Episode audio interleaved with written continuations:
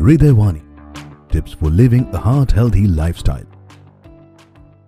Good evening. I am Dr. Nabajit Sarkar. I am doing uh, my MD from NRS Medical College and I did cardiology fellowship in uh, Apollo Hyderabad and post graduation diploma in cardiology from the Royal College of Physician and I did my endocrinology also from Kolkata Hormone Foundation and everywhere I have seen that cholesterol is a very important body substance that need to be controlled for a proper heart, proper health and proper longevity. If we see what is uh, cholesterol, um, then this actually uh, the LDL, that is low density uh, uh, lipoproteins and triglycerides.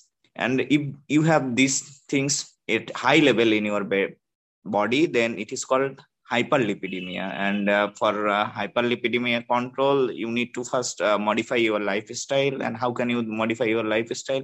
You can uh, eat lots of fruits and vegetables. Uh, lots of fruits and vegetables means uh, the fruits and vegetables contains high amount of the carbohydrates antioxidants vitamins and very low amount of fat. And you can eat also grains. Grains has very high amount of starch and uh, carbohydrates with low fats.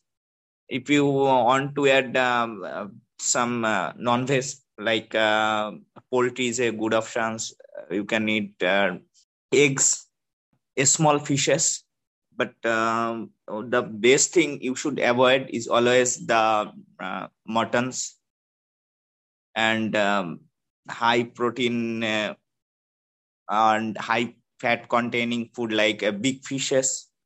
If you want to modify your lifestyle you can walk on 50 minutes uh, in a week with a good aerobic exercise. Good aerobic exercise means the aerobic exercise are uh, which you will consume uh, the energy so much that you have a um, palpitations and you have sweatings and that is uh, enough for uh, you. It means uh, weekly 5 days 30 minutes brisk walking and uh, after that also if your ldl and triglycerides are not controlled then we add statins. And statins have all the only drugs which has mortality benefit. What actual statin does it is a hmg coa reductase inhibitors and uh, it actually reduce the cholesterol synthesis.